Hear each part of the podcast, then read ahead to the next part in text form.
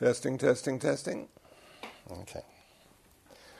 Okay, so I'm going to talk about earthquakes and meditation.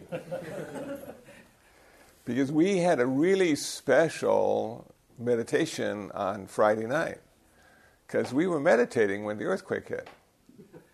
And it was really a once in a lifetime situation.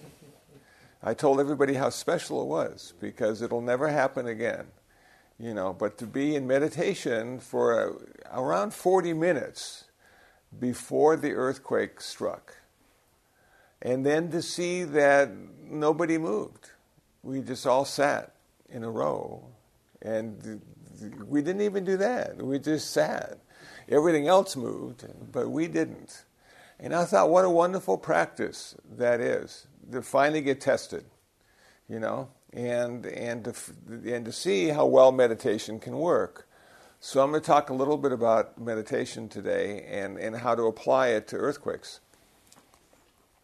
So there are two forms of meditation in Buddhism. One is called samatha meditation, and one is called vipassana meditation, insight meditation.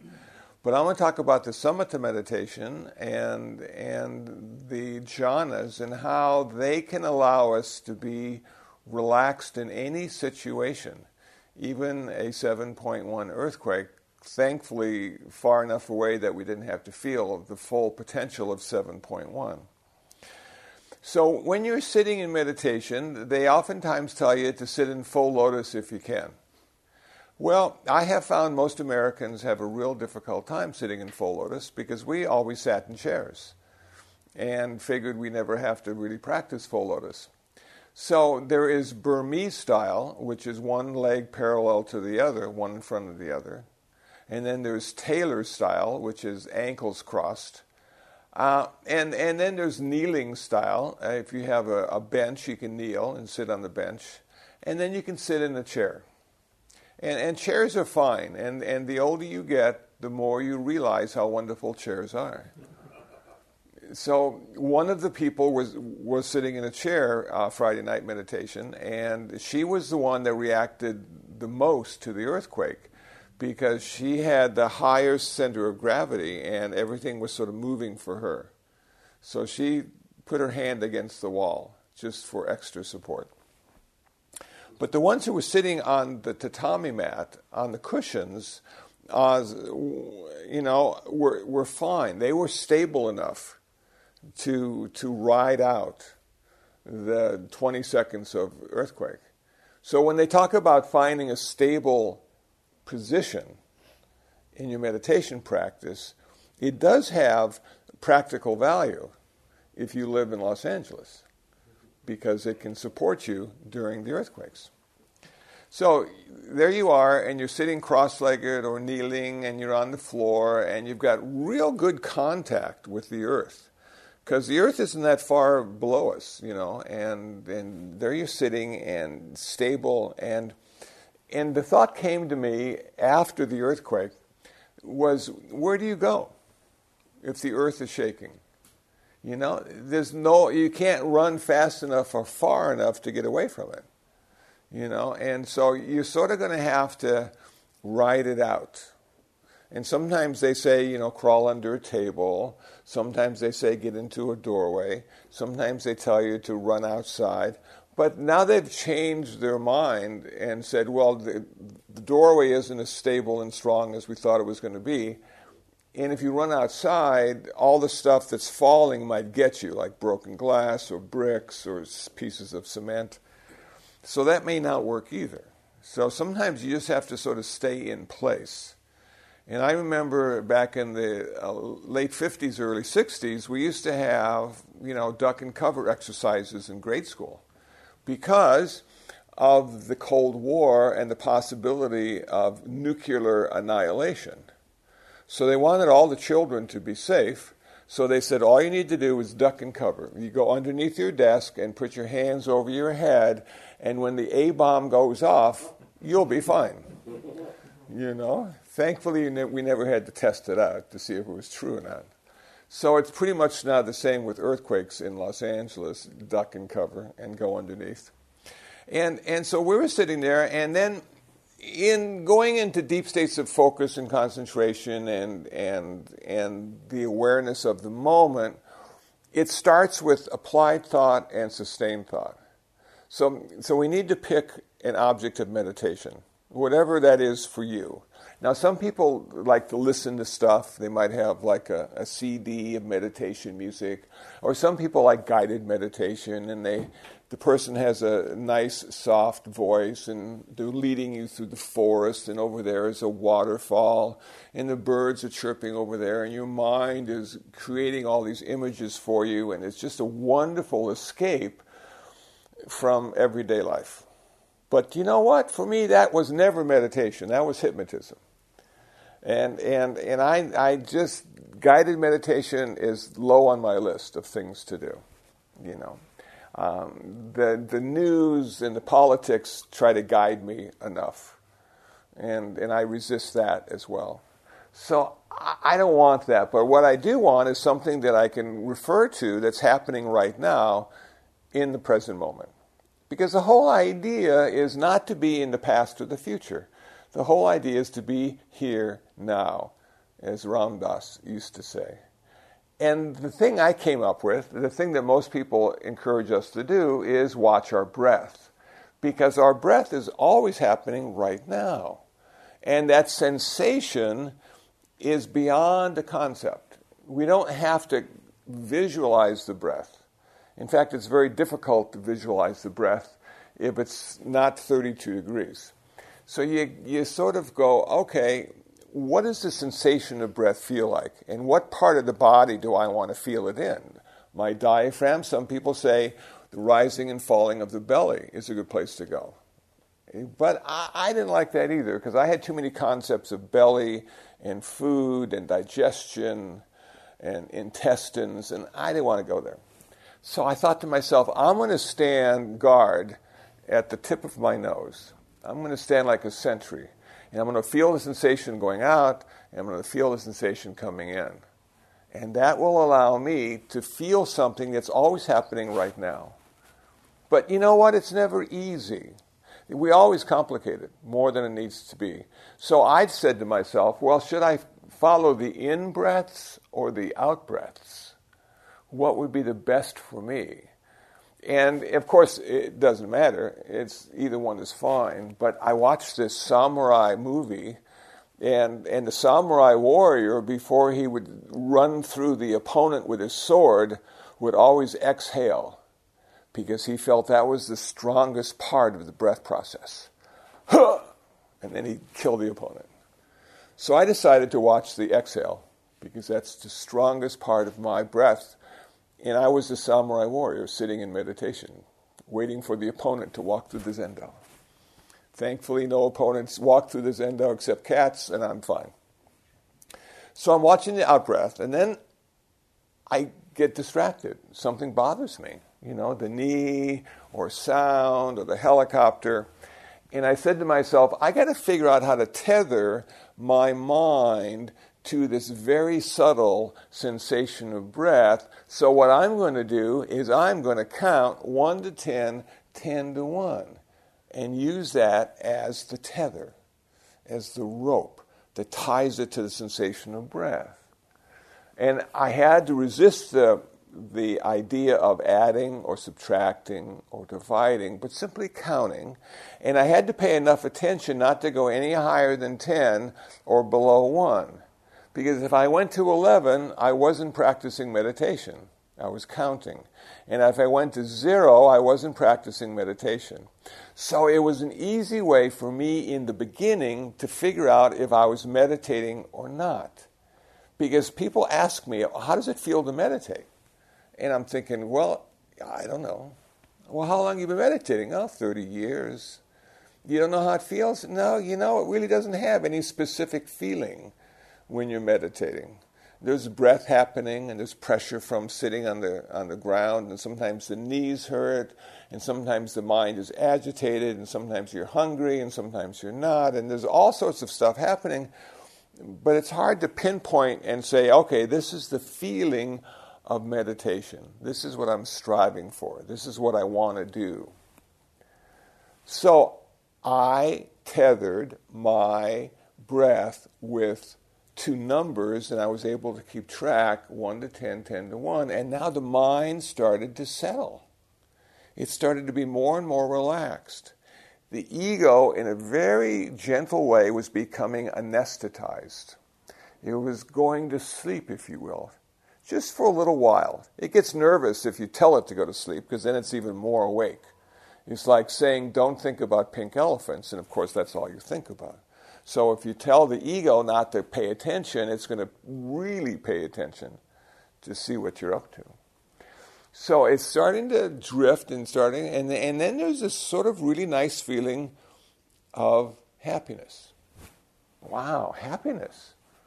And then there's even a stronger physical feeling of pleasure. Pleasure. All from just concentrating and focusing on the present moment experience of your breath. But in a very real way, what you're letting go of is all the stuff that has happened in the past and all the stuff that will happen in the future. That you're disappointed about the past and you're apprehensive about the future, and now you don't have to go either place, past or future. Now you just have to stay here. And usually, here is always the best place for us to be because it's the only place we can live our life. We can't live our life in the future, and we can't live our life in the past. We can only live it right now, here.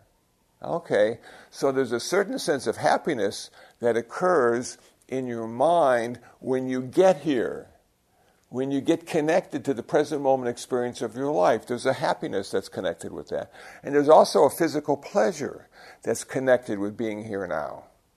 And those are really inducements to continue your meditation practice that they keep reoccurring on a regular basis, and it's an incentive you know, this is wonderful. I get to sit down. I don't have to worry about stuff. I can feel the happiness in my mind as my ego starts to become anesthetized and fall asleep. And I can feel the pleasure in my body as it's becoming restful and relaxed in this sitting position that is stable. And I don't have to worry about my balance as much as I normally do. Okay, so there you are. And you're sitting, and sometimes it takes 20 minutes, and sometimes it takes 40 minutes. But there's a whole process that you have to go through, and there aren't any roadmaps because each one of us has different karma and a different lifestyle. And we have to find our own little path through all of this. So I can't tell you what it feels like, I can't tell you how to do it but you know what? The Buddha couldn't do that either. He just told us what he did and what he experienced and how he responded and reacted to it. But one of my favorite parts about meditation is Mara. Because Mara always shows up. I don't care how long you've been practicing, but Mara is this little guy or gal that sits on your shoulder during meditation.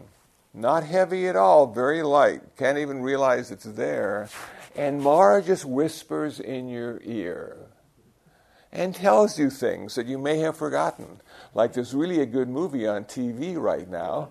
Why are you sitting here doing nothing when you could be watching television? And so our job is sort of to listen to Mara, but not pay attention. You know, you can't turn Mara off. You can't turn any of this stuff off if you willfully try to do it, because the will is the ego, and it's the ego talking to itself, and so it doesn't work. But what you have to do is set up conditions necessary for not paying attention. And sometimes the stable sitting position, sometimes the sensation of breath, sometimes the counting, all those are necessary to not pay attention to Mara, who will always be there until your last moment on this earth. So there you are, and Mara now is talking to you, and you can imagine what Mara said during the earthquake. Because Mara is really sort of concerned about always being in charge. Doesn't want anybody else to be in charge, especially you. So Mara is sort of there And, and so the earthquake starts, and Mara goes, You're going to die.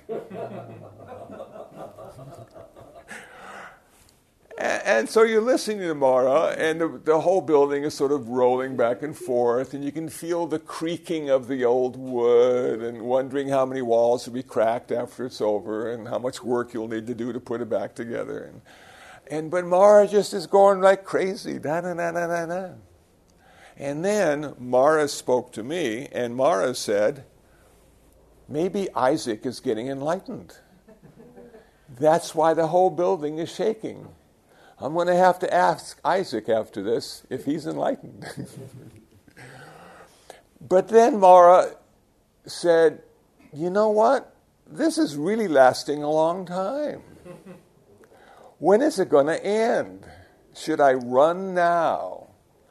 And it always happens that at that moment, at that fork in the road, that's the place where you either respond or you react. And I have to say, all of us sitting there on Friday night at 8:16 just responded by sitting. It was an amazing sight to see the people lined up on the tatami mat, sitting on their cushions, cross legged. One was kneeling, and nobody moved except for the building. And it's going back and forth, back and forth. Wow. So maybe there is something to this meditation. Maybe meditation allows us to find ourselves in any situation and be calm and relaxed and aware because the awareness becomes intensified. It doesn't go away just because the ego is getting anesthetized. The ego is the filter. So we're pushing the filter aside just for a few moments and getting the direct experience of our life in that moment. And so, because it's not being filtered, it's right in our face. It is strong. The sounds are sharper, the feelings are more intense, and there you are, wondering what's going to happen next. But you know what? Nothing ever happens next, because next becomes now in the very moment. So we're going next now, next now, next now. And eventually we stop saying next and come to now. And what's happening now? Well, my experience was I continued to breathe. I could feel the sensation. I didn't have vertigo. I didn't fall over or anything. I just sort of sitting there. The building was moving, but I was responding to the movement and not reacting to the movement. So I didn't feel any deep rooted anxiety about the building is going to fall and we're all going to be crushed and the person living on the second floor will just walk away fine and unhurt, and all of us on the first floor will be pancakes. Those thoughts really didn't come. It was just, okay, this is what is happening now. And now. And now.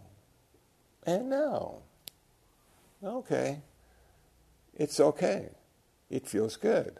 I responded. The, the, the, last part of this meditation practice is not the happiness because there wasn't much happiness in the rocking and the rolling, and, and there wasn't much pleasure in the rocking and the rolling, but there wasn't much unhappiness or pain either.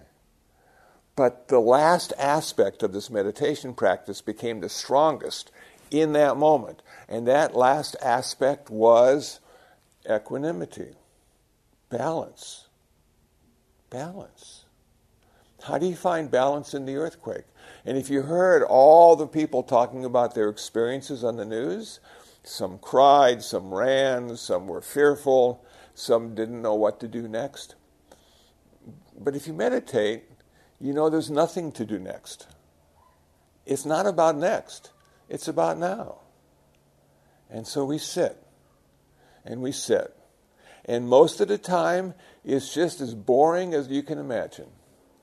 But every once in a while in our life, if we're lucky enough to live in LA and be meditating when the earthquake hits, you will find that meditation has value. It has a purpose. There's a reason we do it. Because we want to find our balance in every situation we're in. We want to find our balance. And maybe being an example of balance will help others find theirs as well. We don't have to go out and profess that meditation is the way. Because most people haven't got a clue what meditation is or even what a way is, let alone the way. Because everybody has their way.